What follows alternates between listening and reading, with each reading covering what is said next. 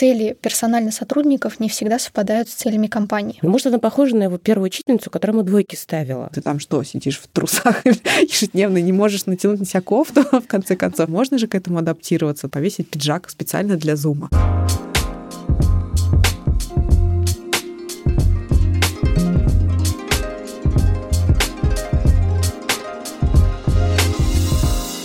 Привет! Один мой коллега когда-то сказал мне, что формула успеха на работе выглядит так. В твоем окружении должен быть человек, который тебя а. вдохновляет, б. который поддерживает и с. который бесит. Я, честно, очень долго верила в эту формулу до тех пор, пока не поняла, что это чистой воды манипуляция, чтобы снизить градус переживания насчет неудачных отношений с кем-то на работе. Вдохновляет и поддерживает, да, но бесит зачем? Почему? По какой причине? И окончательно прочувствовав эту фразу по-другому в конце прошлого года, теперь в ситуации неэффективных коммуникаций, коммуникации мыслю, ну, скажем так, как дизайнер, кем я являюсь. А именно, что я могу сделать, чтобы поменять токсичные отношения с коллегой? Могу ли я вообще понять истинную мотивацию такого поведения человека? По статистике 2021 года, проведенный Flex Jobs Mental Health Америка и Холдинг Рамир в России, каждый второй, вслушайтесь в эту фразу, работник в России и Америке сталкивается с синдромом выгорания, и чаще всего это происходит из-за проблем в отношениях с коллегами. Сегодня у нас потрясающий выпуск о коммуникациях. Представьте себе компанию. Я, как ментор, специалист по коммуникациям, специалистом по образованию, психолог в IT и HR за круглым столом. Сегодня говорим о том, что же делать, если вы работаете в токсичной среде. Поехали!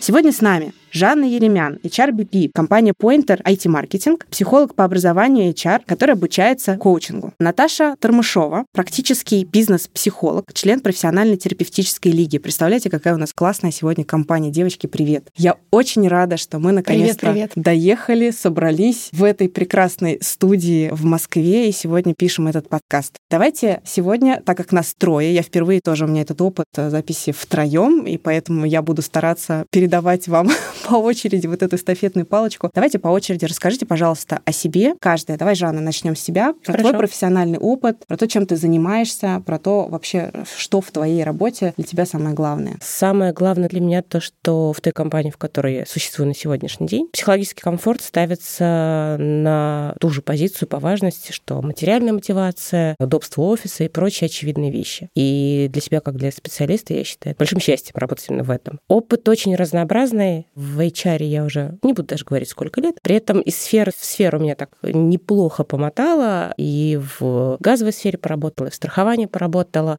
в компаниях очень больших, в компаниях очень маленьких. Но, скажу честно, по моим ощущениям, компании разные, проблемы одни и те же. Я согласна вообще целиком и полностью. Размер не имеет значения. Простите, пожалуйста, за эту фразу, но здесь как будто бы очень классно встроилась. Я бизнес-психолог. Я сейчас обучаюсь в высшей школе экономики, как раз на бизнес-психологию. Изначально вообще у меня маркетинговое образование. Я 12,5 лет проработала и продолжаю работать. Это одна из сфер моей компетенции как специалист по коммуникациям. И так получилось, что я очень долгое время хотела уйти в психологию. Буквально, наверное, с момента, когда я в университет поступала, я стояла такая мне на экономический факультет или на психологический факультет, пошла на эконом. И когда в ковид занялась чисто психологией, вот все, я ушла в частную практику, потом все-таки решила, что я хочу как-то совместить это с бизнесом, потому что опыт в бизнесе его никуда не выбросить. И я стала замечать, что очень много людей приходят именно с запросами не то чтобы на карьерное консультирование, но есть какие-то недопонимания в коллективе, не чувствуют себя комфортно.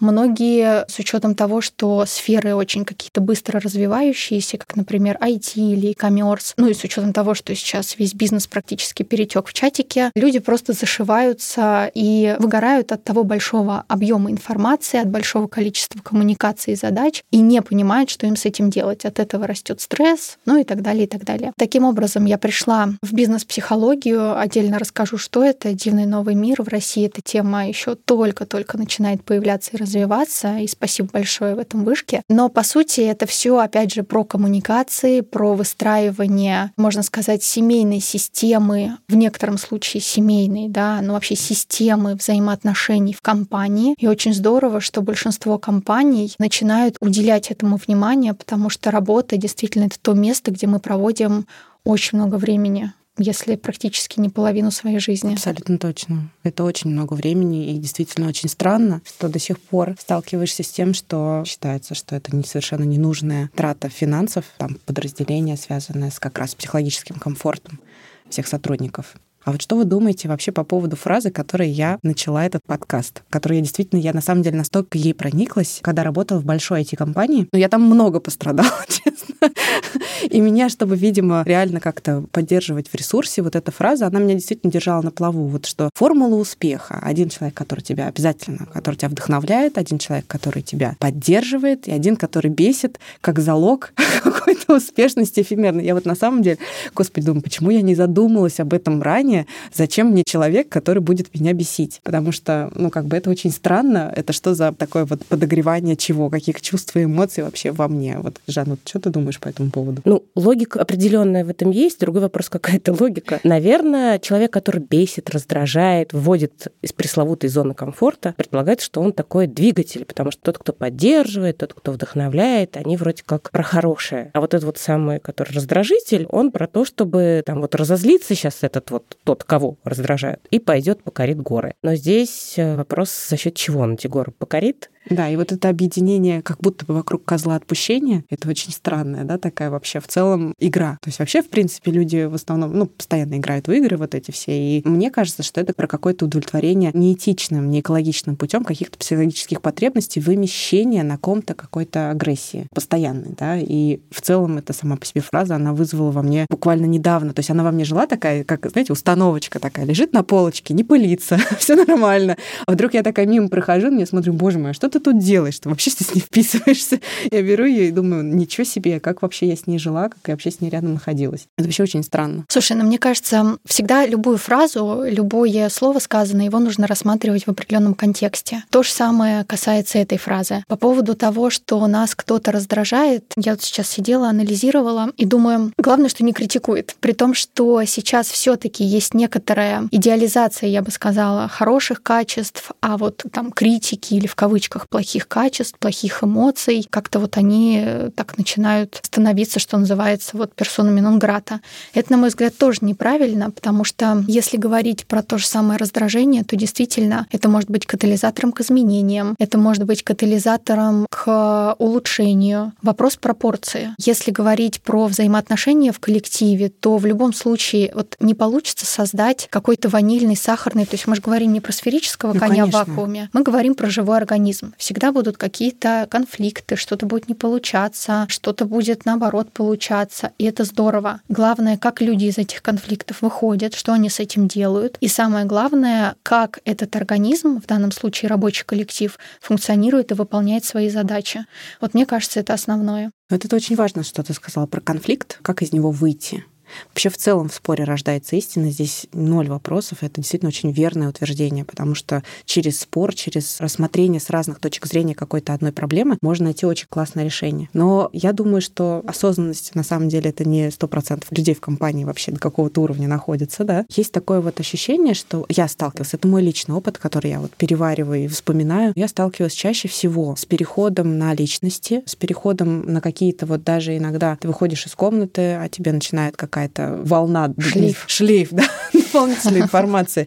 Вот ты вроде как бы спор закончил, уже все хорошо, вроде разрешили, а у человека эффект какой-то остался, и он не может там оставить его здесь, да, и он должен продолжить. Он еще не доспорил. Он еще не доспорил, он еще не выразил, да, и люди не разделяют рабочие и личные взаимоотношения, и вот э, начинают, видимо, в состоянии, может быть, какого-то стресса или в состоянии вот не до конца удовлетворенной какой-то своей потребности продолжать накручивать всю эту историю и устраивать вот эти, как называют, подковерные игры, когда кто-то кому-то что-то сказал, чтобы сманипулировать ситуацию, угу. столкнуть кого-то с кем-то, и это повсеместно.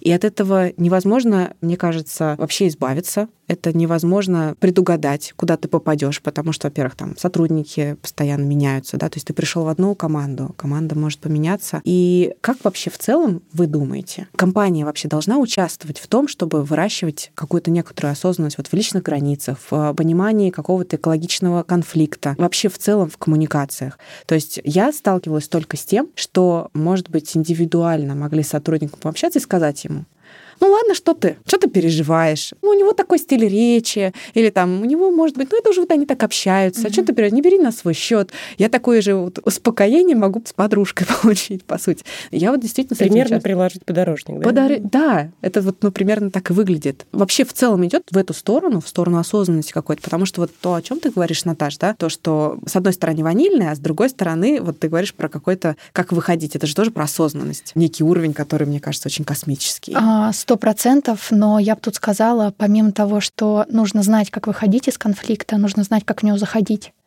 Да. И когда мы говорим про осознанность, это вообще такое слово, да, вот как бы что такое осознанность? Вот сейчас мы там закопаемся в этом определении. Очень закопаемся. Да, все говорят, но никто не знает, что. Ну, либо знают, но часто бывает так, что определения разнятся. Даже вот нас три человека, и если мы сейчас начнем искать какое-то одно определение, я думаю, мы минут 10 на это потратим, если не больше. Мне кажется, что первое — это нужно знать, как в этот конфликт заходить. Угу. Нужно уметь конфликтовать. Потому что, во-первых, есть некоторые вопросы, которые не стоят того, чтобы в этот конфликт заходить, и человек на берегу действительно должен с собой разобраться, определиться ему как бы куда. Самое простое здесь, я думаю, что вы знакомы с вот этой типологией Эрика Берна, родитель, ребенок, взрослый. Как правило, у нас же почему конфликты случаются, в том числе и на работе, когда кто-то начинает из родителя, ну типа там, я тебе сказал, да, взаимодействовать. И дальше тебя в такой коммуникации приглашают в роль ребенка. А самая простая история, да, это здесь ответить не из вот перекрестной вот этой, а из позиции взрослого. Ну, например, не знаю, что тебя так взволновало. Человек сразу потихоньку вы его приглашаете, вы его выводите отсюда, потому что действительно может получиться так, что это какой-то даже нерабочий вопрос. Я не знаю, у человека кошка умерла у руководителя, ну или какая-то семейная драма случилась. И это неосознанно происходит вымещение на рабочие вопросы так часто бывает. А второй момент по поводу того, что ты говоришь, компании стали уделять внимание вот этой пресловутой осознанности. Ты знаешь, я когда работала в международной компании, очень крупный алкогольный холдинг, у нас уже тогда, когда проходили вот эти оценки э, полугодовые, ежегодные, тебя как сотрудника, был такой параметр оценки, что ты сделал, твои KPI, и как ты это сделал, как ты взаимодействовал с командой, как ты взаимодействовал с своими подчиненными, как ты взаимодействовал с руководителями. Если ты сделал все на 100%, на 120 перевыполнил, супер молодец. Но если ты плохо это сделал, в плане ты изнасиловал свою команду,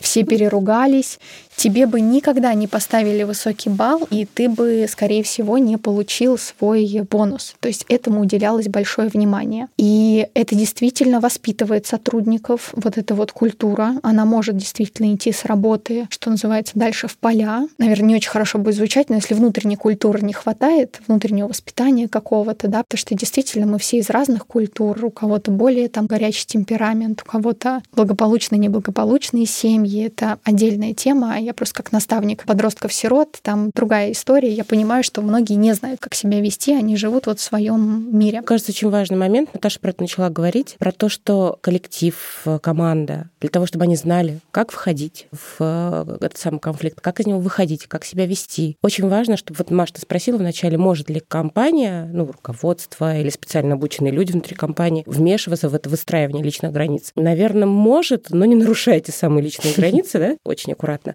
Наверное, мне кажется, здесь очень важно информирование. Вот рассказывать людям об этом в формате, не знаю, чего угодно. Тренингов, не тренингов, но это уже вопрос технологии. Донесение до людей, которые находятся в большом коллективе, информации о том, как. И дальше по пунктам. Как ну, общаться. То, что, да, то, что уже да. Наташа озвучила в целом. На самом деле, вот это очень почему важная проблема, потому что когда мы в компанию нанимаемся, мы не попадаем в конфликтную ситуацию сразу, да, если распознать в человеке, как он себя в конфликте поведет, как он туда войдет, как он из него выйдет, фактически невозможно. Но как минимум хотя бы, если говорить с позиции там, своей собственной осознанности, чтобы понять, в какую среду ты попадешь, она для тебя там токсичная или не токсичная, вот практиковать вообще в целом, например, тестовые дни, этого тоже очень редко сталкиваешься. Я, например, в своей жизни столкнулась только в одной компании, где меня пригласили на тестовый день. И то у них был интерес, как я себя, видимо, в стрессовой ситуации начну делать какую-то задачу. А для меня было важно понаблюдать над, э, за взаимоотношениями в команде, как кто вообще с кем, кому как обращается. Потому что вот э, на интервью даже на онбординге, то есть э, даже, может быть, в первый день, все какое-то такое немножко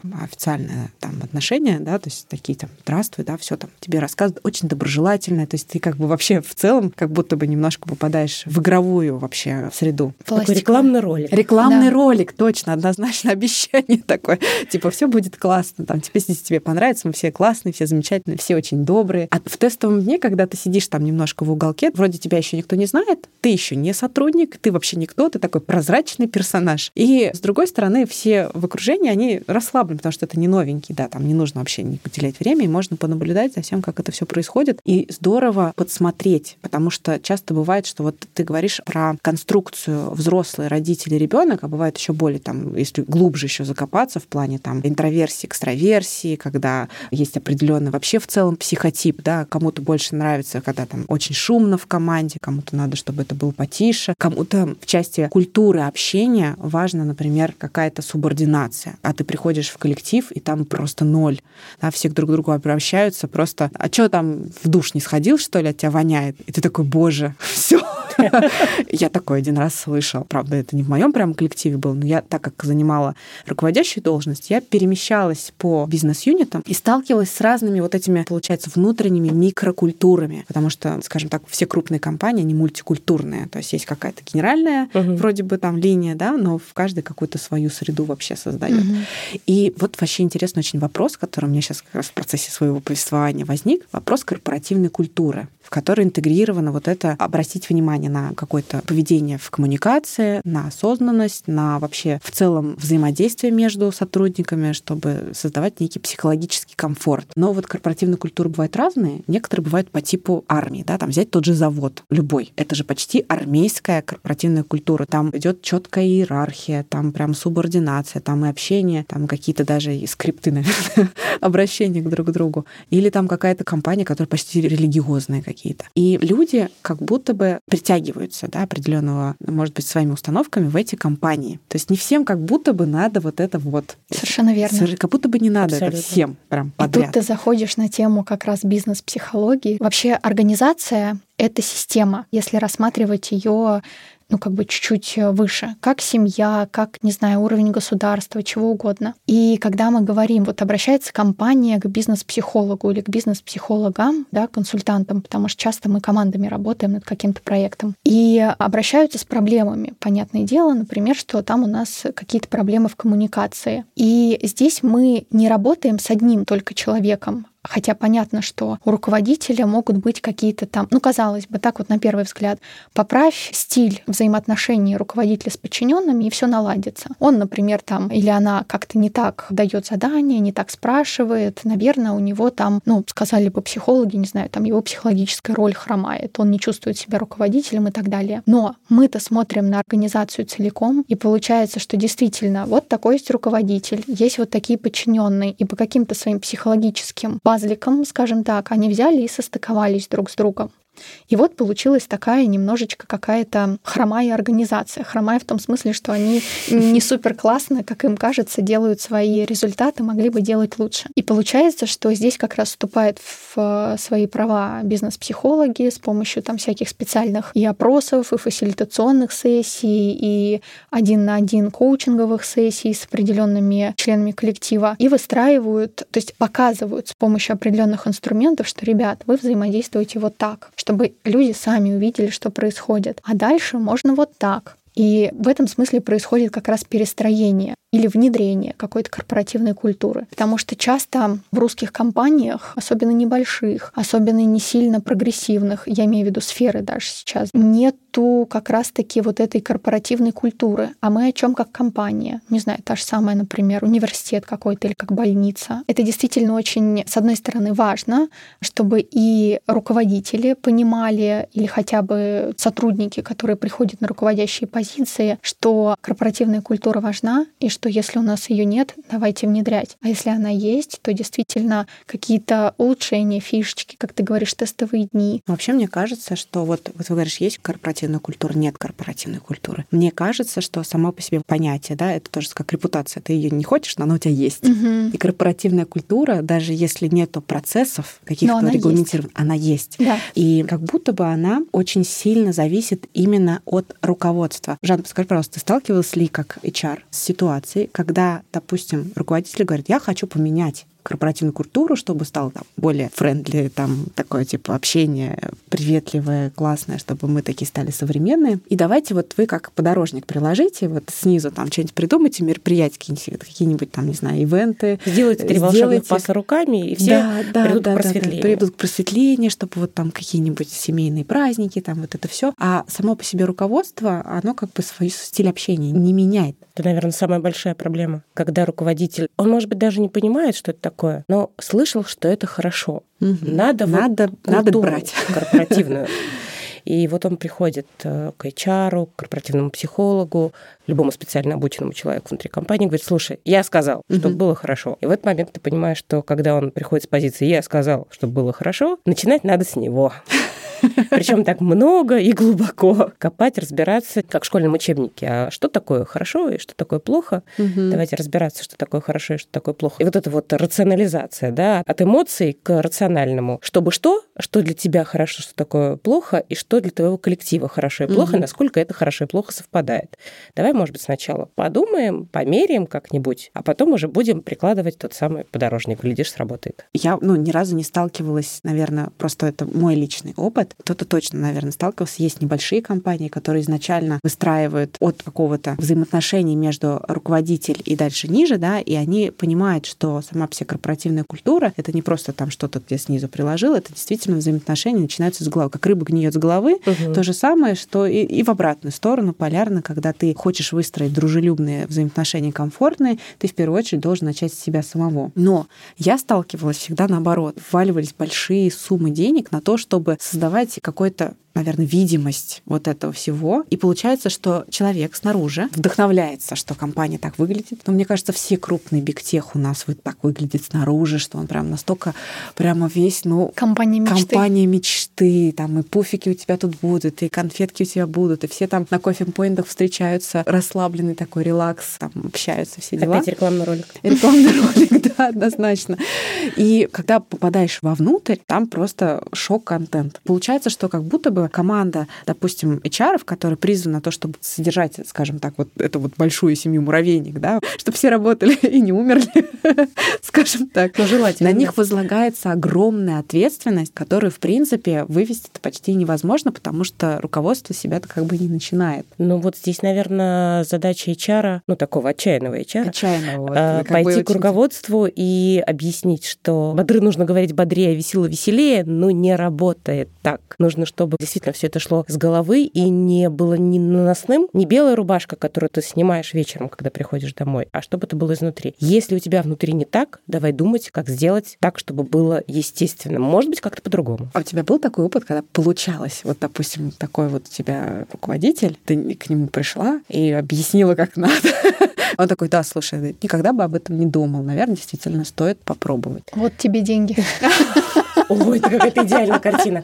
Ну, хотелось бы, конечно, сказать, да, конечно, было. Нет. С первого раза это не происходит никогда. Был э, кейс такой большого, огромного сопротивления. Научно-исследовательский институт э, в группе компании «Газпром». Приходит указание сверху из самого «Газпрома» о том, что, значит, так, все быстро формируем кадровый резерв построились. Ну и, собственно говоря, под это, значит, набирается команда, загадочные ассессмент-центры какие-то происходят. А тут... Красивое ну, название, такое вообще магическое, волшебное. А это научно-исследовательский институт со всеми вытекающими последствиями. Вот эти вот очень уважаемые ученые, возглавляющие лаборатории, они вообще не понимают, почему их сотрудников с учеными степенями и прочими регалиями собрали в каком-то зале и заставляют из бумаги домики клеить. Это вообще что? Я себе представила эту это... картину. Из, то есть это один паттерн мышления, просто взяли и натянули, как да, сову да, на да, глобус. Это было что-то страшное, могу я сказать. И, собственно говоря, моя роль в этой истории была, я потратила, наверное, полгода на личные встречи с э, вот этими руководителями лабораторий, научных центров. И просто рассказывала, что такое ассессмент, что мы ни в коем случае никогда-никогда, ни при каких обстоятельствах не будем оценивать профессиональные навыки ваших сотрудников. Они суперученые, вообще звезды, и в этом никто не сомневается. Мы вообще другое меряем. Вот смотрите. И дальше, как ребенку, вот эту вот книжку с картинками, вот это вот здесь, а вот это вот там. И я понимала, что все хорошо, когда вот сдвинутые брови да. начинали раздвигаться. Это действительно очень сложно, потому что я представляю, что подобного рода люди, они настолько в определенном своем структуре мышления, что для них это просто, возможно, где-то даже расценивается как унизительное мероприятие. Да. Это же просто действительно нужно достучаться внутрь человека. А чтобы достучаться внутрь человека, это нужно понять, как он разговаривает, то есть каким mm. образом ему аргументировать. То есть да. у него совершенно другая аргументационная какая-то формула в голове. Можно сказать человеку одними словами одну вещь, и он тебе поверит, а другими словами то же самое, но он тебе никогда в жизни не поверит. Знаешь, это на самом деле очень тоже интересная тема. Есть в психологии, по-моему, не совсем это наука и не совсем ответвление, психосемантика. Это история о том, что разные слова для нас означают разное. Ну, например, для кого-то там мама — это теплые нежные руки, и вот такие большие группы слов «мама», «родина», там еще что-то, они вызывают какие-то нежные воспоминания, что-то вот такое. А для кого-то мама — это достала. И когда так вот получается, люди соединяются из совершенно разных слоев, а уж тем более тут ученые, а тут бизнесмены, по сути говоря, угу. да, где деньги, где наука, тут конфликт ценностей прямой. Тут вот начинается самое интересное, да, и тут нужно начинать действительно с азов, с вот этого объяснения, что мы никак не нападаем на вас, а мы пришли с миром, что называется, ребята, и делаем общие цели. Да, это на самом деле очень любопытная история. У этой истории есть маленькое продолжение, но прям важно. В первый год это были слезы, ну, в прямом смысле слова просто. И вот эта вот э, борьба с этим сопротивлением. На шестой год, так как ну, кадровый резерв формируется ежегодно, ну, на шестой год они мне звонили, говорили, слушай, Жан, ты когда это начинаешь? Вот мне, у меня список, вот давай обсудим. Изменения в любом случае прививаются, если их как бы постоянно, регулярно все равно делать, и постепенно-постепенно начинается проявляться вот эта привычка, и что это окей, что это нормально. Это связано, наверное, с каким нашей функцией безопасности, что вот сначала это все шок, что это просто уберите от меня что-то новенькое, не дай бог, там, чтобы это изменит мою жизнь, это же мне там сколько надо новых нервных э, каких-то цепочек простроить в своей голове. Когда это повторяется, ты уже такой, да, все нормально, хорошо, давайте попробуем еще разок, может быть, в этом даже что-то есть. После этого Хорошо. живут некоторые счастливо. Ты, кстати, вот сказала, Наташ, про психосемантику и про разное значение. Угу. Это очень интересная тема в части брендинга, потому что все, что связано со смыслами и со словами, и со идентикой, и со всем остальным, здесь глубоко зарыты вот эти наши различия. Различия вот именно связанные в коммуникации, что нам мешает вот это понять, да, у кого-то мама это одно, у кого-то другого означает. Здесь не только связано с опытом, да, о котором ты сказал, у кого-то с мамой связан хороший опыт, а другой с другой. Там есть еще и закопанные социальные какие-то социальные слои, культурные. гендерные, да. социокультурные, установки врожденные, установки, да. полученные, не знаю, в, в детстве. Да, да. Там очень много всего настолько, что в целом я иногда вот, когда изучала эту теорию, я думала, а как мы вообще существуем? Потому что кажется, что при всем вот этом наборе различий, кажется, что коммуникация вообще невозможна. Но как-то, получается, мы все равно находим какую-то как ниточку находим, в этом контексте, да. что это настолько, столько много различных у нас функций работает в фоне, о которых мы не думаем. И, ты знаешь, хочется переключиться с уже таких вот супервысот руководителей крупных компаний, все-таки спуститься уже ниже к людям, да, которые на землю. на землю, да, которые сталкиваются в своих коллективах со сложностями. И вот первое, наверное, в части опыта моего менторства вопрос связан с личным. Личные взаимоотношения — это в плане выстраивания дружбы на работе, который может вдруг неожиданно разрушиться, и это очень сильно влияет на до вплоть до увольнения. И личные взаимоотношения в плане, там, конечно, любовных взаимоотношений, когда завязываются там романтические отношения в коллективе. Давай, Жан, с тебя начнем. Расскажи, у тебя был когда-нибудь такой опыт разруливания подобных ситуаций? Как вообще ты, твой взгляд на это? Был. На мой взгляд, пытаться это как-то остановить, это примерно как остановить течение реки. Но это же невозможно. Да. Хотя я знаю, что есть компании, в которых Запрещают. прям запрещено. Я работала в такой компании, где было нельзя, но руководитель нашей компании был женой или мужем, я не помню, руководителя другой компании, конкурирующей. О, да, да, о боже. Какая да, страсть. Какая страсть. Это как, как будто бы перетекло немножко из Советского Союза, когда говорили, что типа отношений на работе нету, да, эмоции да. оставили дома, а типа тут мы работаем. Ну, что-то мне подсказывает, что каким бы ни был жестким запрет, вряд ли его все соблюдают. Тем слаще его нарушать. Конечно. И для меня это странная история запрещать. Но риски есть, безусловно. Истории, когда там супруги, просто люди, находящиеся в отношениях, вдруг там, не знаю, они поссорились дома, пришли на работу, и между ними искрит. А допустим, я не знаю, вот совсем край, там муж, например, руководитель, да, а жена, жена заместитель, заместитель, и вот у них отдел, там какое-то подразделение, департамент, неважно. И вот они пришли такие демонстративно, значит, э, делают вид, что все хорошо, так хорошо делают вид, что все хорошо, что всем все понятно. И вот коллектив сидит такой вот как бы в касках сидеть или под стол заползать. Они же еще могут раздавать разные указания. Тут, наверное, никакого универсального рецепта, к сожалению, я не открою. Здесь только, опять же, разговор, разговоры. Вот что-то я сегодня все про разговоры, про общение с каждым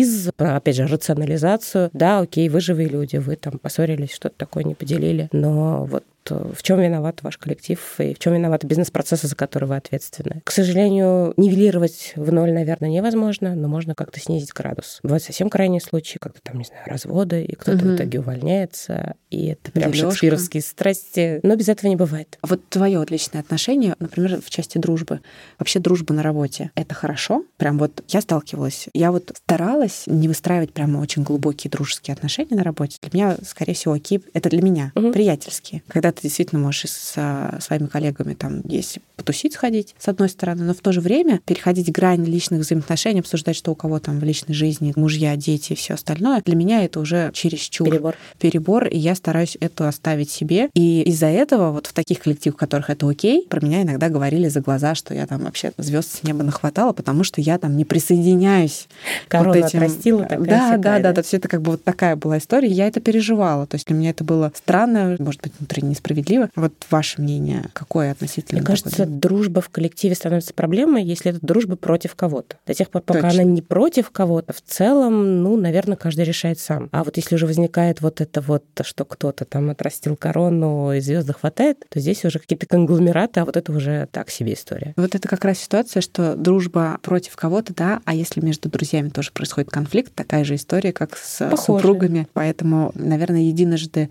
обжегшись в своей жизни, я понимаю, что, наверное, для себя это болезненно, потому что ты сталкиваешься с этим конфликтом еще и в другой роли, тебе приходится сдерживаться, очень много энергии уходит на сдерживание эмоций, когда ты в конфликте с кем-то. И это прям потом как будто ты вагон угля перетаскал за весь день, хотя ты особенно ничего такого не делал. Вот у тебя, Наташа, какое мнение на этот счет? Мне кажется, оно, вот если, как Жанна правильно сказала, это как вот течение реки. Если оно идет, то оно идет. То же самое с какими-то взаимоотношениями романтическими. Для себя я была всегда против такого, ну, по крайней мере, там романтические какие-то взаимоотношения, потому что я понимала, что, ну, мне эмоционально будет тяжело, мне еще тут работать. А с другой стороны, как мне кажется, когда ты начинаешь что-то, ну, там, будь дружба, там, переход, условно говоря, какую-то там следующую ступень, стоит себе на берегу, возможно, там задать какие-то вопросы или, ну вот вообще дать себе отчет, скажем так, куда ты идешь, что ты делаешь. Потому что за любое наше действие в любом случае будет последствия. И готов ли ты с этими последствиями столкнуться? По себе могу сказать, и мне эту обратную связь давали, что я очень хорошо умею разделять роли. То есть мы угу. сейчас с тобой здесь друзья, тут мы вышли, тут у нас рабочие отношения, а тут мы, я не знаю, вместе пошли там, может, еще какой-нибудь проект сделали, и там у нас третьи с тобой отношения. Я эти моменты умею разделять и не выносить личное, скажем так. Но опять же, у меня тоже есть какие-то там триггеры, да, какие-то красные флажки, переход за которые я туда еще не ходила, но я предполагаю, что как у любого живого человека они есть. Перейдя за которые тоже, что называется, заденет и будет больно, неприятно и будет выливаться. И, как мне кажется, проблема, ну или там, не знаю, люди об этом просто на начальном этапе не думают, когда начинают дружить, когда начинают, вот случилось все, там, любовь. Хотя я как-то у себя опрос сторис проводила, мне на него очень много, кстати,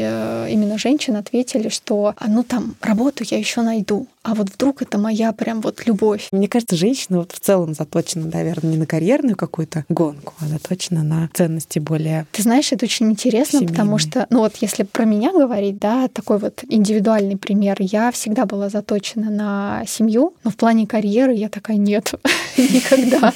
У кого какая ситуация, у кого-то может быть э, дефицит, а, и, соответственно, они попадают на работу, там много времени проходит, проводят вместе, узнают друг друга, действительно привязываются, и мне кажется, иногда иногда даже вот в этом взаимодействии я наблюдала и когда люди сходились, и потом громко разводились в компании. И мне вот показалось вот со своей стороны, что люди, проводя вместе время, решая вместе какие-то задачи, им кажется, что они вот конкретно тут, вот в этой роли, они ее спутали даже с ролями, которые вне компании, что они прям команды, что прям у них очень много общего, что прям у них все очень гладко и надо брать. А столкнувшись уже друг с другом в реальной жизни, когда они вышли с работы, да, там продолжили взаимоотношения дома, они столкнулись с бытом, столкнулись со своими какими-то другими ролями, и там дальше уже, боже, боже, и потом получается вот это вот перемещение вот, вот этого негатива с работы домой, из дома на работу. Это очень тяжело. Хотя, кстати говоря, у меня был опыт, мы с мужем работали в одной компании, правда, в разных совсем подразделениях, разные роли, сталкивались очень редко, но у меня вот у супруга просто четко вообще, что мы на работе просто чисто вот вообще. Даже при условии, что мы пришли уже будучи женаты, mm. уже там с детьми, и у нас как бы в целом уже все знают, да, что странно, там мы ничего не скрываем, но у него очень жестко. И с одной стороны, я сначала такая думаю, обижалась первое время, я такая испытывала эти чувства, ну, ты меня там от, Он отталкиваешь. кстати, да. тоже.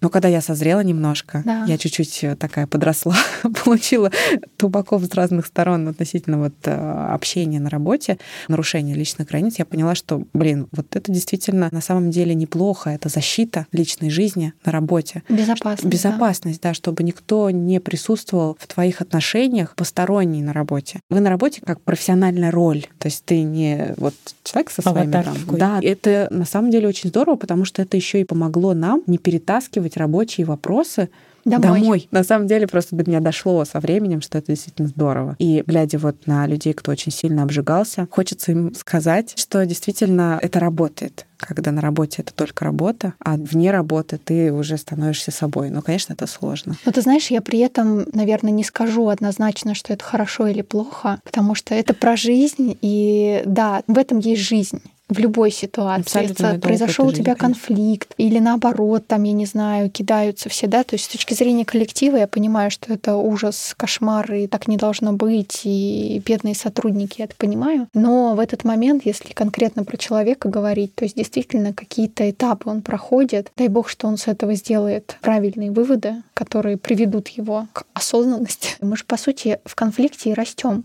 Поэтому многие говорят, что вам в коммуникации не нужно бояться конфликтов. Многие же пытаются все вот углы сгладить. А на самом деле, если ты умеешь в конфликт заходить, ты его не боишься. Что значит не боишься? Ты можешь эти эмоции свои выдержать и эмоции другого человека, когда он там, не знаю, злится или что-то там недоволен, да. И по сути с этого рождается что-то новое, потому что вот мы не хотим так, как было, мы хотим теперь по-другому. Поэтому это действительно здорово. С этого рождаются и продукты, и идеи. Ну, понятно, что не только только с этого, но тем не менее. Про выдержать чужие эмоции у меня сразу миллион мыслей, которые хочется обсудить. Сейчас задам вопрос, такой личный кейс. Так как я в целом еще занимаюсь менторством дизайнеров, и ко мне не всегда приходят исключительно с вопросами профессиональными, часто приходят с вопросами карьерного роста, находясь в состоянии выгорания. И причина этого выгорания часто бывает. Это взаимоотношения в коллективе, либо один человек, либо несколько. Полное несоответствие, то есть ожидания человека, либо либо он там очень долго сверхадаптировался к ситуации, и дальше все уже не хватило моральных сил на это все дело, то есть он не распознал свои сигналы какие-то, в которые а, ему уже там звенело, что, ну, наверное, тебе не очень хорошо, наверное, нужно как-то выйти поговорить. Вообще поговорить очень сложно в коллективах, как оказалось, потому что кажется, что вот тут профессиональное, а защитить себя как-то свой психологический комфорт это очень сложно. Кейс, который хочется послушать ваше мнение. Угу. Девушка пришла в новую компанию, в большую компанию, и ее пригласили уже как действительно зрелого специалиста. Не то, что она там пришла на какую-то молодую зеленую должность, уже дали ей определенную зону ответственности. Ее руководитель, ну, реально прям прониклась, она ей очень понравилась, и она старается ей прям много сразу давать, делегировать. А в компании, в ее пространстве присутствуют э, разные сотрудники. Есть один сотрудник, который сразу вдруг неожиданно то есть он, ну, назовем молодой парень, увидел в ней, я не знаю кого, может быть, конкурента, может быть, что-то еще, и постоянно начал прям фактически с первых дней в ее сторону пассивно агрессировать. То есть постоянно на созвонах она что-то говорит, он там что-то язвительное вставляет, происходит там в чате что-то пишет, он там может ей как-то прям некрасиво ответить. При всем при этом ее руководитель говорит, ну ты будь с ним помягче, в нем типа есть потенциал, он там типа молодец, при условии, что потенциал это не особо-то видно, то есть не очень-то и понятно вообще, вообще вся вот эта... Где-то на очень большой глубине. Что-то да? на большой глубине, mm-hmm. может быть, что-то за кулисами, мы чего-то не знаем. Но не в этом дело. А смысл в том, что она на протяжении там нескольких месяцев уже пытается с этим человеком наладить взаимоотношения. У нее заканчивается вот это вот момент терпения. Она уже не знает, что с этим делать, потому что, с одной стороны, ей кажется, что если она агрессивно ему ответит, его же защищают, она получит, возможно, какой-то негатив со стороны своего руководителя. А с другой стороны, хочется в команде работать. То есть почему она не может понять вообще, в чем причина, потому что она как бы с ним особо не знакома. Даже, она говорит, не включает камеру никогда. Она даже не знает, как он выглядит. И вот я понимаю, что здесь нету правильного ответа. Здесь еще может быть мой, собственно, переданный контекст. Я как могла передала. То есть человек находится в состоянии понимания, что ей делать дальше с этой ситуацией, потому что она тоже начала чувствовать, что у нее наращивается агрессия, наращивается раздражение, уровень терпения уже там крышечка начинает подпрыгивать, и, собственно, непонятно, что с этим делать, потому что она вроде бы разговаривала с своим руководителем, а руководитель защитила вот этого молодого человека, и такая типа, ну, не обращает там внимания, ну вот закрытие глаза, игнорирование проблемы. Как вот с вашей точки зрения стоит поступить в этом треугольнике коммуникативном, чтобы, с одной стороны, себя защитить, а с другой стороны, вот не разворошить, возможно, какую-то непонятную ситуацию. Вспомнился эксперимент, очень интересный, совершенно негуманный с точки зрения отношения к животным. Проводила его давным-давно Авиценна. Что он сделал? Три клетки. В одной волк, в другой овца и в третьей овца. Но одна овца находится так, что она видит волка, а другая овца волка не видит. На протяжении, допустим, там, двух недель, например, они вот в этих клетках существуют. За обеими овечками ухаживают абсолютно одинаково одинаково, кормят, там, подстилки меняют, ну, что там еще необходимое делают. И по истечении этих двух недель внимательно овечек рассматривают. Та овечка, которая волка не видела, весела, упитана и вполне себе счастлива. Та овечка, которая волка видела, истощена, обезвожена, и все у нее плохо. При том, что ни одной, ни другой физическая угроза не грозила. Волк тоже был в клетке. Вот у меня такое ощущение, что это девушка, про которую ты рассказываешь, что она та самая овечка. Я бы, наверное, здесь выступила довольно категорично и все-таки вышла бы с разговором и с руководителем, mm-hmm. почему нельзя травмировать травмирующего. Объясните, пожалуйста. Может быть, действительно есть что-то, чего мы не знаем, и узнав это, мы поймем, и как-то, ну, вроде все станет на свои места. Но и с самим этим юношей все-таки, наверное, стоит поговорить. Может, она похожа на его первую учительницу, которая ему двойки ставила. Жалко мальчика тоже. Но тут нужно действительно разобраться, если мы говорим про бизнес-процесс. Потому что... Миллион причин может быть. И в любом случае, во-первых, грубое сравнение, но нарыв этот надо вскрывать. Иначе он вскроется сам, и очень нехорошо. И жертвы будут большие. Да, это, конечно, было бы здорово, если бы в этом во всем участвовал действительно непосредственный руководитель, а не все происходило вот... А они равноподчиненные, получается? Нет, он не совсем равноподчиненный, он, скажем так, чуть ниже. Вполне вероятно, там может быть какой-то вот зависть, да, то есть у меня такое сложилось впечатление, потому что если, скажем так, мужчина еще так токсично ведет себя к женщине, которую он не знает, она только пришла и, соответственно, может быть, видит себя на ее месте, либо, может быть, наоборот, он ее видит и потенциально она ему там так нравится, а он настолько а, незрелый. так за косички дергает. Да, может, он настолько незрелый, что он не может просто как-то подкатить, он будет вот так. Ну, то есть это вот настолько реально такой клубок, и я прекрасно понимаю, что очень много людей находится в таких ситуациях на работе, когда появляется один персонаж, как вот у меня, да, в самом начале я говорила про человека, который бесит, может появиться такой персонаж, персонаж, с которым ты вообще не знаешь, что делать. И что бы ты ни сделал, в какой бы ты себя там взрослого не упаковывал, внутри такой уже ребенок такой типа «А, уже просто начинает стену, типа хочется уже проматериться. Просто. Возможно, это действительно тот случай, когда выход в открытый конфликт — это ну, чуть ли не единственный способ. Это хорошая, кстати, мысль про открытый конфликт потому что я об этом не очень думала, но когда мы с ней разговаривали, у меня была мысль по поводу приведения к этому открытому конфликту, потому что, в принципе, когда невозможно ни с кем из них угу. проговорить, здесь, а, либо помогает юмор, попробовать перевести вообще любые его выпадки в юмор и посмотреть, как будут развиваться события, потому что ты и себя как бы немножко разрядишь. Человек, возможно, либо он сам, а, если для него это окажется там чересчур, он выйдет супер открытое вот это вот уже нападение, и там уже никто не сможет закрывать глаза, и что-то произойдет, да, и угу. уже как-то разрешится эта история. Но если просто постоянно терпеть, это тоже никуда, Нет. ни к чему. Я находилась в роли тоже. Той самой овечки? Овечки, да, в какой-то промежуток времени своего становления. Это Ужасно. было очень Я плохо, думаю. больно, конечно, очень тяжело. Наташа, ты что думаешь? Твоя версия. Моя версия, да, гипотезы. Ты знаешь, тут вопрос, что опять же с HR-службой, если рассматривать это не в глубине, а вот так на поверхности, деятельности, то помимо, если руководитель как-то не справляется, ну или не хочет справляться, Не хочет. мы же не знаем, что там за взаимоотношения у нее с ним. Там пойти к HR, потому что, опять же, эти моменты они должны разруливать. Там совета попросить, что происходит. Она как новый человек, ей должны что-то подсказать. Второй момент это, наверное, все-таки действительно попытаться понять природу этого конфликта, может быть, заручившись какой-то поддержкой среди линейных руководителей ее уровня или среди, опять же, подчиненных, потому что авторитет в команде ей придется в любом случае зарабатывать, и ей нужны будут ее как вот приверженцы, да, ее последователи. Поэтому просто понять, что там было такое, может быть, он действительно на ее место хотел, но пообщавшись именно вот, может быть, даже неформальным каком-то среди общения, среди подчиненных, которые есть у нее. Что еще? Это опять же начать искать, кто является неформальным лидером в том же коллективе, для того, чтобы их потихоньку переманивать на свою сторону. Потому что если неформальный лидер он, и он таким образом начинает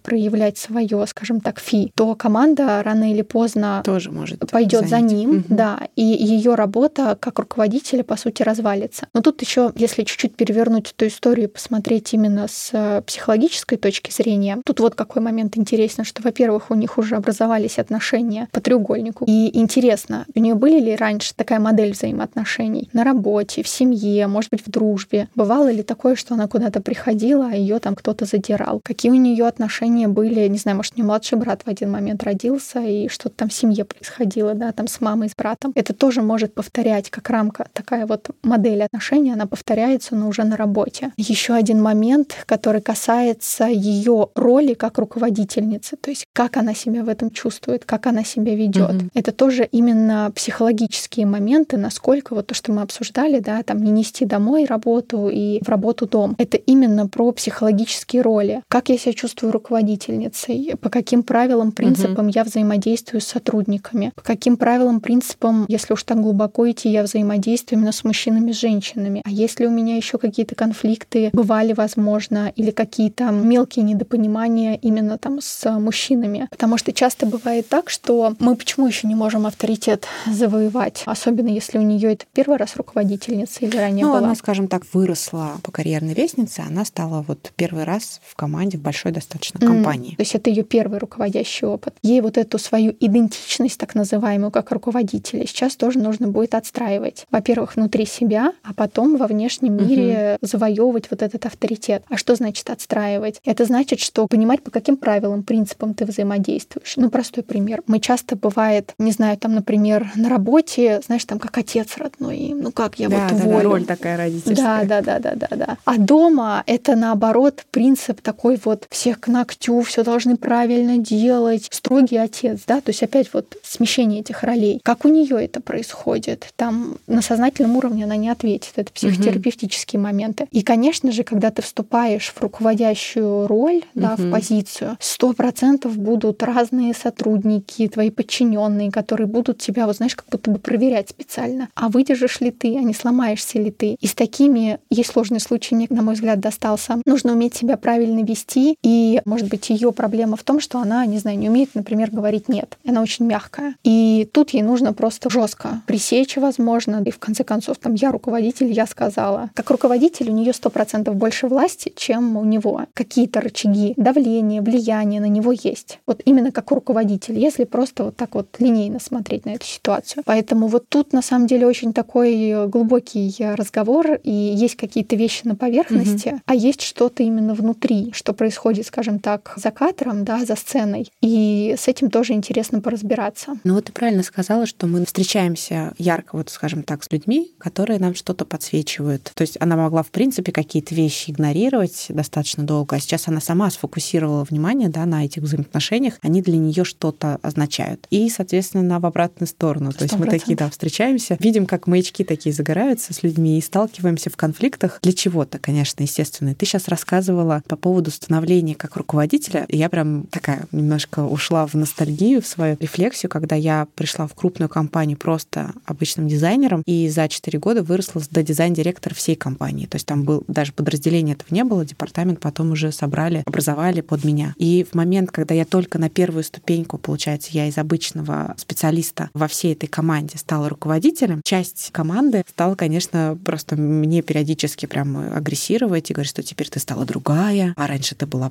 проще. И вот это вот все про проверку, угу. это очень интересная гипотеза, что тебя, получается, проверяют, насколько ты вообще с этим столкнешься. И было мне конкретно тогда, вот в моем в том возрасте, было это очень тяжело. Сейчас бы я совершенно спокойно бы поговорила с человеком один на один. Тогда я так настолько сильно много внимания и переживаний в это вложила, что представляю, что, наверное, это многие с этим сталкиваются. Нет такого, что ты просто вот из Конечно. простого стал руководителем. Ну, это да. действительно такое же потрясение, скажем так, как то же самое, что мы, например, женщина становится мамой. То же самое потрясение, стресс, почти все внимание дается ребенку. Знаете, когда ты была беременна, там все внимание тебе, потом родился малыш, и все, ты такой типа выключился из фокуса внимания семьи, вся семья такая типа только малышу, и ты получается и сам поменял роль, это стресс, и в то же время там получается все внимание от тебя такое перетекло, и это действительно стоит переживать. Здесь то же самое. Раньше тебе уделяли внимание, теперь ты должен уделять внимание и с этим как-то и выстраивать отношения. И сам выстраивать да. отношения. Причем не только получается с теми, с кем ты уже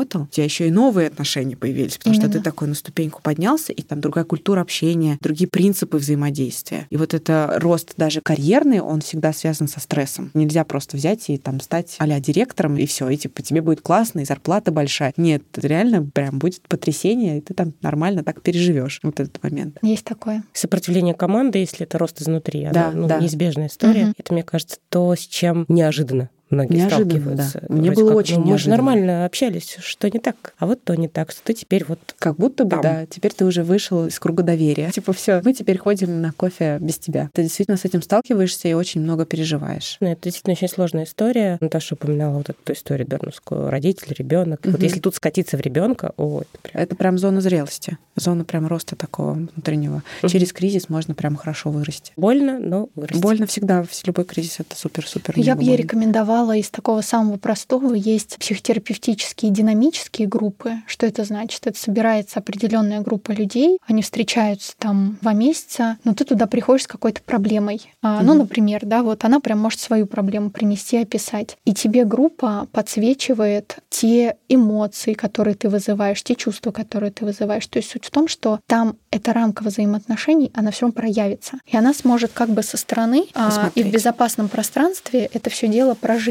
потому что ну, может быть, каким-то своим поведением, которое она не осознает. У нас же есть у всех что-то вот в тени. Она дико бесит. Но только вот он это ей подсвечивает. Угу. Опять же, это сейчас гипотеза. Я до конца не верю, что все-таки проблема в ком-то одном. Всегда, когда ты приходишь в коллектив, и если ты сталкиваешься с конфликтной ситуацией, в которой тебе плохо, и ты там как-то реагируешь, всегда есть участник. Ты как участник. Ты не да. можешь быть просто, ты же не стена, соответственно, ты определенную тоже несешь долю ответственности за это. Да, вот мне кажется, она много интересного про себя узнает и вообще про угу. коммуникации, как она выстраивает это, и что-то с этого вынесет. Поэтому как вариант. Тут еще, знаешь, такой момент, я упомянула о том, что человек никогда не включал ни разу камеру. То есть у нас же есть все равно функция человеческого мозга, восприятие Визуально. человеческого лица, физиогномика. Мы полностью все это считываем нашей автоматической системой, там, на автопилоте, да, и сделаем какой-то вывод, и, соответственно, любая фраза, написанная, произнесенная без дополнительного канала информации, она для нас интерпретируется то есть, ну, как бы мозг у нас заполняет вакуум. И, соответственно, может сложиться ситуация, что вот без, э, допустим, понимания вообще, как человек выглядит, как вообще он себя ведет, с какой интонацией он все это пишет. То есть, тут мы вообще же накладываем слишком А, то есть он голосом ничего не говорит? Голосом он тоже только... говорит, угу. но и много и текст, и голос, но никогда не видит. И вот мне кажется, это прям Такая супер... прям история да, для Netflix немного. Ты знаешь, на самом деле, я вот, например, в компании там в последней проработал три года, и многих сотрудников, с которыми вроде взаимодействуешь, ни разу его не видела, потому что человек не включает камеру. И это прям я с очень многими людьми общаюсь из разных компаний ко мне приходят. И это не единичная проблема, не только моя. То есть просто реально там какая-то часть, львиная доля в компании просто засели вот в домик. И вообще элементарно, мне кажется, это даже из зоны этики, вообще не включать камеру. Это уж прям вообще ты там что, сидишь в трусах ежедневно, не можешь натянуть на себя кофту, в конце концов. Можно же к этому адаптироваться, повесить пиджак специально для зума. И я вот для себя, например, сделала вывод, что это какой-то определенный тип людей, супер интровертный, и в плане какого-то эмоционального интеллекта вот у них вообще об этом нету даже мысли. Я просто не хочу и все, чтобы меня видели, чтобы мою комнату видели, там вообще ничего. И, соответственно, я так предполагаю, что девушка, которая ведет речь здесь, она еще находится в состоянии полнейшей неопределенности. Ей приходится интерпретировать, ну, это нормально, я бы тоже да, так сделала. Да. И она интерпретировала это, понятно, там, со своим впечатлением, со своим опытом. И вот эта история сейчас там раскручивается. Как вообще с этим вообще можно справиться? То есть вот удаленка это вообще такой новый формат. Мы столкнулись с ним недавно. Три года — это фигня, я считаю, что вот для того, чтобы установить какое-то правило, и там некоторые компании только-только начинают обращать на это внимание. Но очень сильно это влияет. Очень сильно дискоммуникация происходит много. Вообще можно как-то с этим? Либо только это насильно? Руководитель сказал, типа, вот этот Zoom, кто не включил, уволен. У меня были такие кейсы, я просто просила. Просто уходила в позицию такую человеческую. Я просто говорила, слушай, вероятнее всего, у тебя есть причина, почему ты не включаешь камеру. Наверное, не хочешь. Но я вот визуал. Мне очень тяжело воспринимать, когда я не вижу. Если тебе дискомфортно, давай договоримся. Ты вот включишь на 30 секунд, мы там поздороваемся, потом ты выключишь, потом поговорим дальше. А там в следующий раз чуть на подольше. Через сопротивление, через «а зачем?» Ну вот я не причесан, не брит, ну и далее по списку. Я говорила, нормально, все хорошо. Я Знаешь, что есть такие, простите, хитрожопые, которые говорят, что ну, у меня камеры нету, или она сломана, хотя сейчас сказать, что нет, нету камеры, это очень ну, странно. Ну, как правда. ты проверишь? Нет, я, я продолжала просить, эта история, у меня нет камеры. Давай через телефон. В телефоне угу. же есть приложение Zoom, в телефоне, ну, по-любому камеры есть. А он потом писал кому-нибудь другому, что она меня абьюзит, заставляет меня Возможно. Но до меня такие слухи не доходили. Ну, я тут поддержу Жанну. Простая человеческая просьба.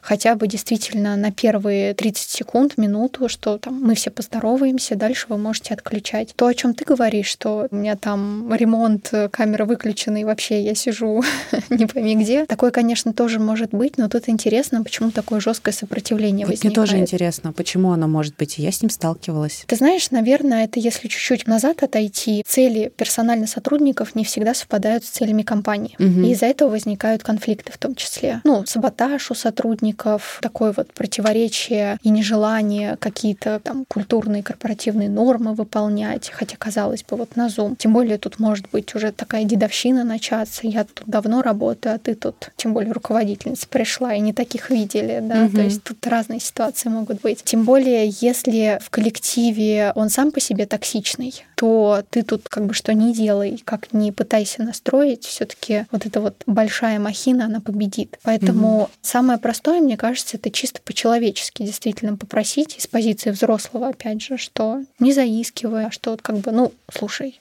такие вот правила игры. Давай, давай. И настойчивость, она вода камень точит не на первый раз, так вот хочешь на какой-то человек это включит, потому что увидит со временем в тебе человека, если ты будешь выстраивать эти человеческие отношения. Мне знаешь, такое ощущение, что как-то вот действительно мир сейчас очень сильно убыстрился, все перетекло в чатики из почты, и что я вижу, что людям как будто бы на эти глубокие, что ли, коммуникации, на какую-то в некотором роде даже вот близость нету времени у нас задачи, у нас список, туду-лист, нужно бежать делать. А то, о чем Жанна говорит, да, что, слушай, включи камеру, мы с тобой сейчас просто как бы поговорим. Пусть это рабочие дела, угу. но чуть-чуть вот человеческого контакта. И тут что-то начинает переключаться, что рабочие рабочими, да, и там тебе сыпется задача бесконечная, которую угу. ты там параллельно должен делать. Мы же не знаем, может, он параллельно, человек еще, знаешь, на другой работе работает, и он параллельно там, знаешь, то на одном, то на другом зуме сидит. Но вот это такое человеческое и и контакт, он действительно творит чудеса. Но для этого нужно самой войти в это состояние, понять, что ты никуда не торопишься,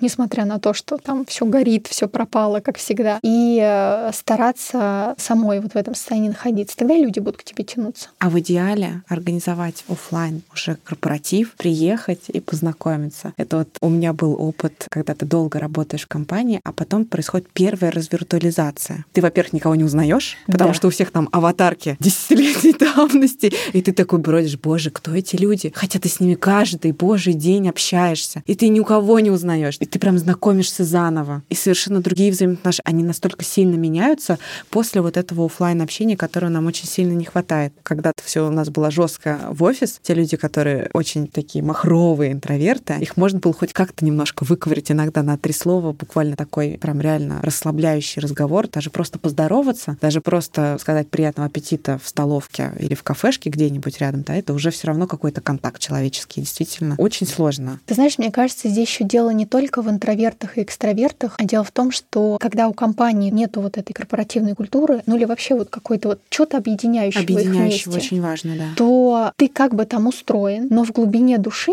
вы не команда. Ты не часть этой команды, и вообще непонятно, что вас объединяет. Часто интроверты, знаешь, когда понимают, что как бы в компании здорово, что мы там единомышленники, мы делаем какое-то важное дело, люди будут стремиться. Это как центр притяжения. А когда нет ничего объединяющего, то это где-то на бессознательном уровне. Я просто не часть этого. Зачем я буду включать камеру? Зачем я буду куда-то приезжать? Я здесь просто функция, да? Это Да. очень глубокое замечание. Ты рассказываешь, я пытаюсь на себя там переложить, потому что у меня был опыт и в компании, и опыт длительной удаленки. И я человек командный. Мне очень важно работать. Даже, возможно, я сама все решу, но с кем-то я это обсужу, и у меня совершенно по-другому процесс выстраивается. Я чувствую наполненность, когда я общаюсь с людьми. На удаленке я испытала глубочайший стресс. Отсутствие даже элементарного контакта в виде камеры, в виде просто какого-то неформального общения, потому что когда мы в офисном пространстве, у нас всегда есть кусочек неформального общения среди рабочего дня. Либо это обязательно какой-то обеденный перерыв, либо просто на кофе, либо там пересеклись, либо там просто как дела сказать какой-то комплимент человеку. Помимо того, что у тебя вообще есть потребность командности, ты еще чувствуешь себя оторванным, не чувствуешь себя частью компании. И вот мой опыт решения этого вопроса, не факт, что, конечно, он там каждому был доступен, у меня была руководящая должность, я просто сказала, что я реально больше не могу. Мне вот нужна, во-первых, команда, и я буду набирать только в своем городе. Со мной согласились, произошел там найм двоих человек, и дальше я уже говорю, слушайте, ну нам надо теперь вместе встречаться. Нам как бы нужно либо коворкинг, либо вот какой-то офисный маленький-маленький крошечный офис. На какую бы сумму вы могли нам все это дело обеспечить? И, соответственно, все было посчитано, что офис-то хорошо и выгодно. Все стали приезжать, естественно, в офис, комфортно, высокоскоростной интернет, тишина, вкусняшки, можно пообщаться. И все, я там настолько классно удовлетворила свою потребность, вот хоть и небольшая, но команда, у меня все было офисное пространство, я поняла в тот момент, что я вообще ни разу не махровый удаленщик. Я, кстати, раньше тоже считала себя удаленщиком. И более того, я работала когда в Диаджо, уже тогда у нас была удаленка, и типа один день ты работаешь вот прям вне офиса, тебя прям условно выгоняли. Но когда это наступило вот там с ковидом, со всеми делами, я вот прям сейчас, я говорю, я хочу в офис, я хочу работать с людьми, мне важно вот просто даже, что кто-то живой, есть пространство, и вы можете перекинуть пары слов. У меня гипотеза такая, что на самом деле, может быть, это у нас в стране, это вообще в целом может быть в IT. Переработки постоянной. Кажется, что ты реально бесконечно находишься в офисе, а дома вообще ничего, не- ну, как бы, ты прям реально себе не принадлежишь. Когда ты находишься на удаленке, за тобой никто не наблюдает. То есть ты как бы не в строгом костюме. Ты можешь одновременно со всем этим там стиральную машину запустить, чайку себе заправить. То есть у тебя появляется пространство еще. То есть ты как бы примешиваешь туда свою личную жизнь, и кажется, у тебя налаживается вот этот баланс, work-life balance такой немножко. И как будто бы, когда вот перекос в одну сторону и в другую сторону, моя вот теория, что была бы мотивация сотрудников часть недели, допустим, два дня проводить в офисе,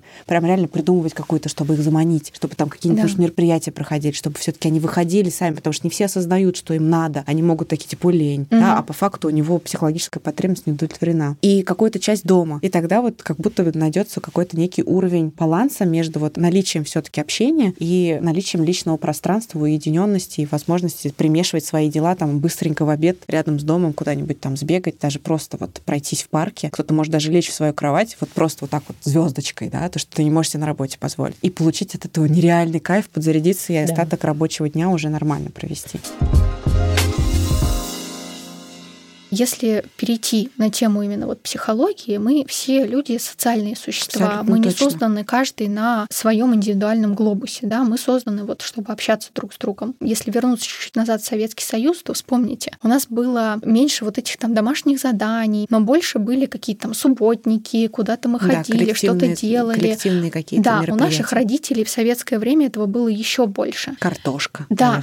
Так вот в чем суть, казалось бы, этих совершенно бессмысленных э, занятий? Это как раз про объединение коллектива, потому что мы стыкуемся какими-то невидимыми своими пазлами, своей психикой друг с другом, нейросети, условно говоря. Это как раз про формирование коллектива. Если вот в классе учительница объясняет какие-то там интегралы, еще что-то, интегралы ребенок понимает не в школе, а он понимает это в тот момент, когда обучили его, а потом классом поехали, не знаю, там на картошку или на субботник какой-то, и время вместе проводят. Доходит до самого тупого через э, небольшой промежуток времени. А когда коллектива нет как такового, когда мы сидим, школьники сейчас сидят в этих бесконечных домашних заданиях и много задают. Мы на работе сидим, безумно много вот этих задач валится, но коллектива как такового нет. И поэтому нет единого вот этого организма, который всю эту структуру каким-то образом двигает, вот что-то больше, вот этого ощущения, о котором я говорила. И получается, задачи не решаются или решаются, период удлиняется, какие-то новые идеи не приходят, потому что, блин, откуда им приходить? Мы как бы каждый сам за себя. То есть мы как бы вроде вместе, угу. но это больше иллюзия, это бутафория. В общем, это получается удаленка. Это угу. с одной стороны великое благо в части открытия каких-то возможностей, например, для сотрудников, которые очень сильно удалены там, от центральной России, да, поднимаются зарплаты, соответственно, происходит какая-то ротация, появляется возможность. В то же время это влияет и на человека, и влияет на бизнес, скорее всего, то, что снижается эффективность всего коллектива, потому что если бы вы решали эту задачу все вместе, находясь в одном помещении, там, в протяжении какого-то промежутка времени, она была бы решена, возможно, быстрее, лучше, эффективнее и так далее, чем то, что вы решаете ее по поодиночке, периодически списываясь просто в чатике. Поэтому очень правильно, что ты интуитивным своим образом, да, исходя из именно собственной потребности, организовала офис в своем городе и набрала себе сотрудников там. Получается, что чтобы выжить в удаленной компании, нужно, во-первых, вполне вероятно инициировать свои командировки, если нет возможности, как у меня, например, да, взять и открыть офис. Это не инструмент такой массовый,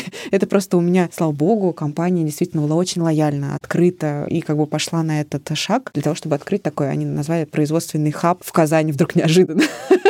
Просто потому что вот так сложилось и казалось, что это здорово, потому что нам это нужно было. Получается, что сотрудник, если он испытывает такую потребность, ощущает полнейшее одиночество, ему нужно инициировать, возможно, командировки не ради какой-то задачи, когда там нужно просто потусить, а потому что нужно приехать в офис. Должен появиться такой инструмент у каждого, кто хочет просто присосаться к какому-то вот коллективу, пощупать ну, людей. Безусловно, личное общение — это плюс 100 к сонастройке, наверное, так можно да. назвать, и плюс 100 к взаимопониманию. То есть, когда ты человека хотя бы раз увидел, ты уже с ним совершенно по-другому общаешься. Здесь, наверное, нам, HR, еще предстоит придумать что-то такое, что можно было бы в том же зуме, но все-таки приблизить человека каким-то образом. Уже есть вот эти вот штуки типа онлайн-корпоративов. Угу. Мы такое проходили. Ох, очень сложное у меня к этому отношение, если честно. Тоже. Очень неоднозначное, скорее негативное. Но какие-то подвижки происходят, потому что, ну да, действительно, мы все-таки социальные существа, и вот это вот общение с экраном, на котором аватарка в виде котика, ну, такое себе. Абсолютно точно. Я думаю, что это прекраснейшая нота у нас с вами сегодня завершить нашу беседу. Спасибо вам большое, что вы Спасибо присоединились. Спасибо, Маша. Ребята, я надеюсь, вам было всем полезно. Оставлю обязательно информацию о девушках, прекрасных специалистах. И я думаю, что вам стоит а, также обратить внимание на их деятельность профессиональную. Такие прекрасные еще девушки. Нужно еще обязательно развиртуализировать и посмотреть, кто же сегодня был в моей студии. Так вот к чему мы вели, да? Да-да-да. Всем пока. Пока. Спасибо.